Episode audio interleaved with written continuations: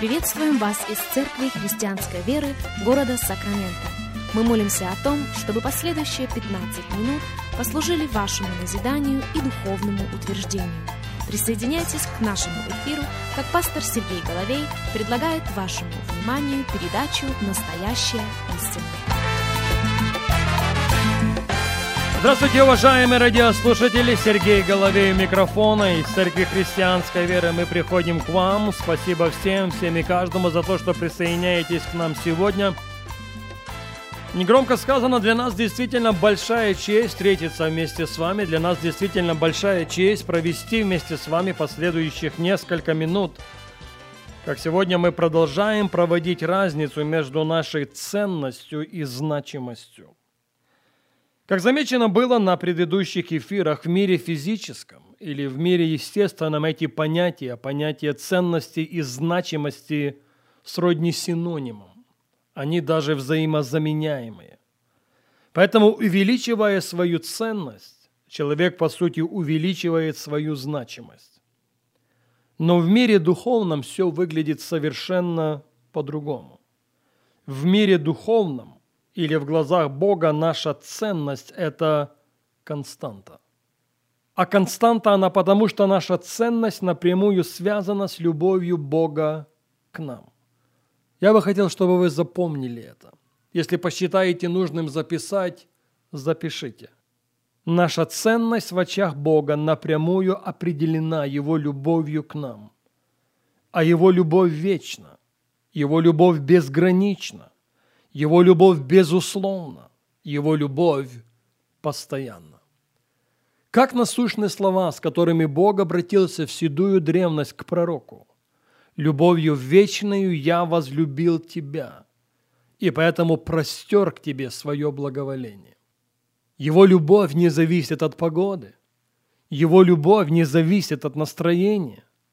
Его любовь не зависит от нашего экономического статуса. Его любовь не зависит от тех глупостей, которые мы склонны совершать. Его любовь не зависит от того, насколько мы грешны или праведны. Его любовь вечна и постоянна.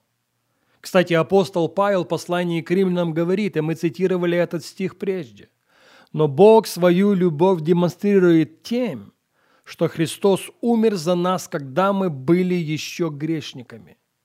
Мы были возлюблены им, прежде чем мы обратились к Нему. Мы были возлюблены им, прежде чем мы приняли Его искупительную жертву в свое сердце». Но если наша ценность в очах Бога связана с Его любовью к нам, то наша значимость имеет отношение к весу. Нет, не к физическому, разумеется, а к духовному. А он, в свою очередь, может меняться и постоянно должен возрастать. Почему, спросите вы? Да потому что жизнь в другой раз ставит нас перед вызовами и проблемами, для решения которых ни образования, ни связей, ни денег просто недостаточно. Вспомните Моисея. Ведь же Моисей – принц Египта, человек со связями, человек с большими деньгами, человек с очень высоким образованием.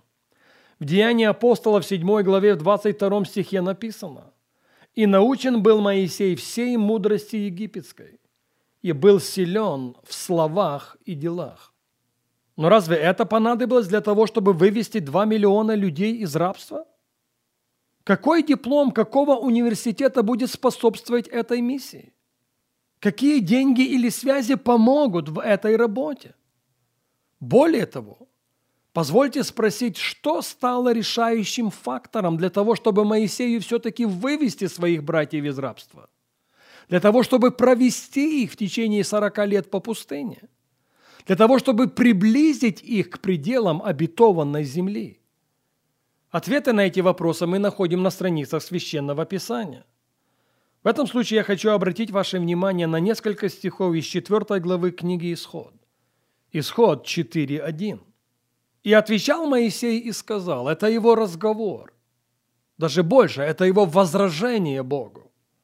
«А что, если они не поверят мне? А что, если они не послушают голоса моего? А что, если они скажут, не явился тебе Господь?» И сказал ему Бог: что это в руке у тебя? Он отвечал: жезл. Не интересно ли, Бог не сказал Моисею: Моисей, возвращайся в Египет. Возвращайся в Египет, потому что много людей, несмотря на твой статус, все-таки знают, кто ты. Знают, в каких условиях ты воспитывался. Знают, какое образование ты получил. Знают, какой доступ и к каким деньгам ты имеешь. Нет, не на это обращает Бог внимание Моисея во время своего разговора с ним. Моисей, говорит он, что у тебя в руке? У меня в руке жезл, отвечает Моисей. Упустим несколько стихов и перейдем в двенадцатый. Итак, пойди. Это продолжение разговора Бога с Моисеем. Я буду при устах твоих. Я научу тебя, что тебе говорить. Моисей сказал: Господи, пошли другого, кого можешь послать. И возгорелся гнев Господень на Моисея, и он сказал: разве нет у тебя Аарона, брата левитянина? Я знаю, что он может говорить. И вот он выйдет навстречу тебе, и, увидев тебя, возрадуется в сердце своем. Ты будешь ему говорить и влагать слова в уста его, а я буду при устах твоих и при устах его, и буду учить вас, что вам делать. И будет говорить он вместо тебя к народу. И так он будет твоими устами, и ты будешь ему вместо Бога. Пожалуйста, обратите внимание на семнадцатый стих. И жезл сей возьми в руку твою, им ты будешь творить знамения.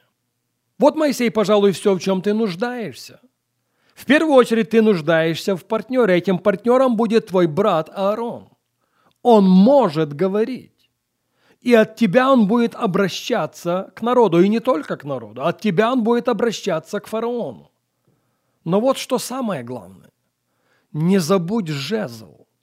Потому что им ты будешь творить чудеса, им ты будешь творить знамения. Позвольте спросить, а олицетворением чего является этот жезл? Разве это не указывает на духовную власть? Разве это не указывает на духовный авторитет? Разве это не указывает на духовную власть и авторитет, которые определяют нашу значимость или наш духовный вес? К большому сожалению, время не позволяет говорить нам об этом сегодня, и к этой мысли мы возвратимся на нашей следующей программе.